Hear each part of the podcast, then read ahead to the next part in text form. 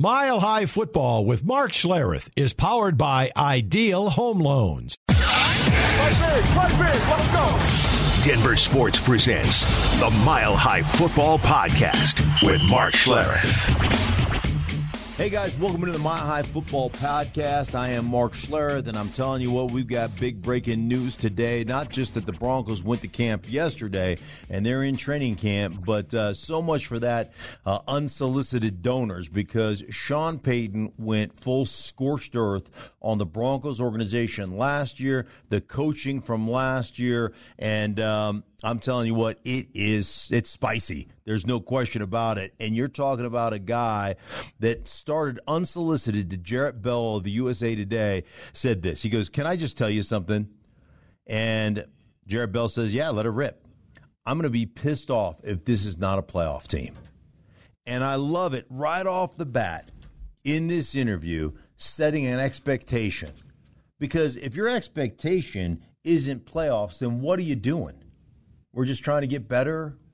We just want to win a few games. We just want to win one or two more games than we won last year. No, my expectation for my organization is playoffs or bust. I love the expectation. But then he goes on to talk about last year. And he says, and I quote, it doesn't happen often where an NFL team or organization gets embarrassed, Payton said. And that happened here.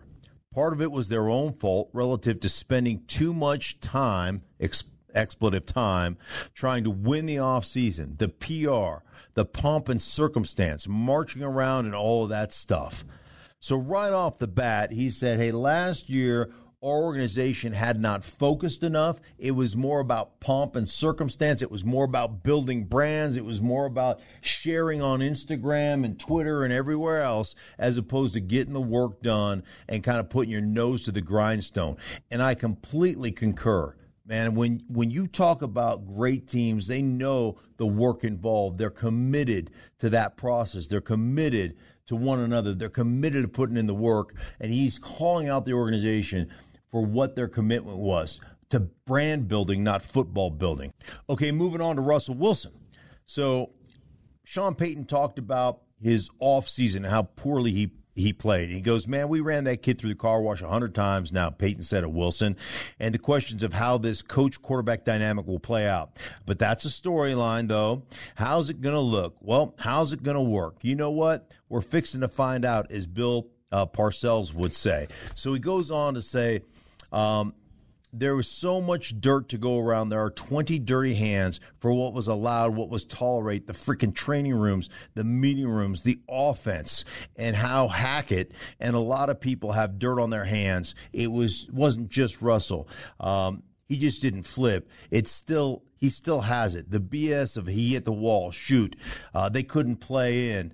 Um, they uh, shoot, excuse me, shoot. They couldn't get a play in. They were 29th in the league in both pre-snap penalties on both sides of the ball. So essentially, everybody talking about Russell Wilson hitting the wall and Russell Wilson not being able to be good and talking about Jake Heaps and the organization, you know, having uh, Russell Wilson's people within the organization, how none of that is going to happen. Like you are either coaching that or you're allowing that to happen. Here's what he says. It wasn't his fault talking about Russell Wilson. He said, eh, the parents who allowed it, that's who you point the finger at. Um, not an, incrimin- an incrimination on him, but an incrimination on the head coach, the GM, the president, and everybody else. And, and think about this. Here is Sean Payton, the head coach of the Broncos, with the people that employ him, right? The owners, the president, the GM, basically throwing all those guys underneath the bus, saying, all of you have dirty fingerprints. So, one of the things this does, and I've always said this about football in general, your head coach has got to be not only appointed as the head coach, but he's got to be empowered to be the head coach. And that was an organizational structure failure last year. You uh, appointed uh, Nathaniel Hackett, but you never empowered Nathaniel Hackett because you acquiesced before Nathaniel Hackett even got there. You you acquiesced to Russ and all of Russell's demands, and so the bottom line is everybody in this organization knew that Nathaniel Hackett wasn't empowered to be the real head coach or empowered to make decisions because all those things have been taken away from him. Here is your head coach now, and Sean Payton basically saying, Hey, ownership, you screwed up. Hey, GM, you screwed up. Hey, president, you screwed up. And now I'm going to come change the culture and I'm going to fix it. Well, you want to talk about a guy who has been empowered, right? There will be no question in that locker room who's in charge. And this is one thing I love about Sean Payton. You don't do it the way he wants it done, you're going to want be the one that pays the ultimate price. You'll get fired. He'll can your butt. And that goes for Russell Wilson as well. He's basically saying to Russell Wilson, hey, man, we're in this thing together and you weren't coached properly and you were allowed to do things that aren't beneficial to your career and we're going to change this thing together i was i was doing a game a couple years ago where sean payton was coaching with the saints and we basically had the exact same conversation when it came to Jameis Winston. Jameis Winston was the starter for the Saints. And if you remember the year previous in Tampa, he threw 30 touchdowns and 30 picks, had nine fumbles lost. So he gave up 39, gave up the ball 39 times. They were eight and eight. and Sean Payton said to me at that time, there are many dirty fingerprints on that 30 and 30 performance. Many dirty fingerprints. And let me tell you something right now, and this is not arrogance, this is just fact. He won't be allowed to throw 30 picks for me. I won't put him in those positions that that coaching staff put him in. It won't be tolerated. It won't be allowed. And at the end of his season, which ended due to an injury, but after seven games, the Saints were five and two, and Jameis Winston had thrown 14 touchdowns versus three interceptions in seven games.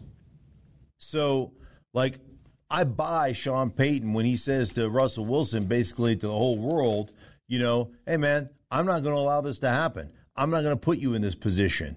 So there's a trust that has been built between player and coach. There has been an authority that has been established that I'm in charge here and we've got a new culture. Man, I, I don't know about you guys. This is the kind of stuff that um, that doesn't get said in public. Here's what he said about last year's coaching staff. Okay, that's Nathaniel Hackett and everybody you put in charge. Like you don't hear coach on coach crime very often, but this is this is it. It might have been one of the worst coaching jobs in the history of the NFL. That's how bad it was. My goodness, great. You just don't hear that. You do not hear that kind of stuff. So, Sean Payton, no question he's in charge. No question that he's established a culture. No question that he's established some fear and accountability. If you don't do your job, you're going to be out. And uh, and he's taken some of the pressure off of Russell Wilson. Man, I believe in the guy. We're going to fix the guy. He's going to play well for us because we're going to put him in a position to be successful, not put him in a position he was in last year to fail. And all those things, if you're a Broncos fan, squarely, he painted a target on on our backs, on Broncos country back, saying, dude, it's AFC West, you're on notice. Come get a taste. I love it. I, I, absolutely love it, man. This is big news, a big time story, and I'm telling you what, is it arrogant? You're damn right, it's arrogant. Um, hey, man, um, there is no question about that. But I, I, I tend to love it, man. It, it, it bodes well. I think it bodes well for the Denver Broncos from some confidence, some arrogance, and and the way they're going to play. And I couldn't be more excited. Hey, for everybody involved in the Mile High Football podcast, uh, thank you so much for watching. We'll be back with you next week. Mile High Football with Mark Schlereth is powered by Ideal Home Loans.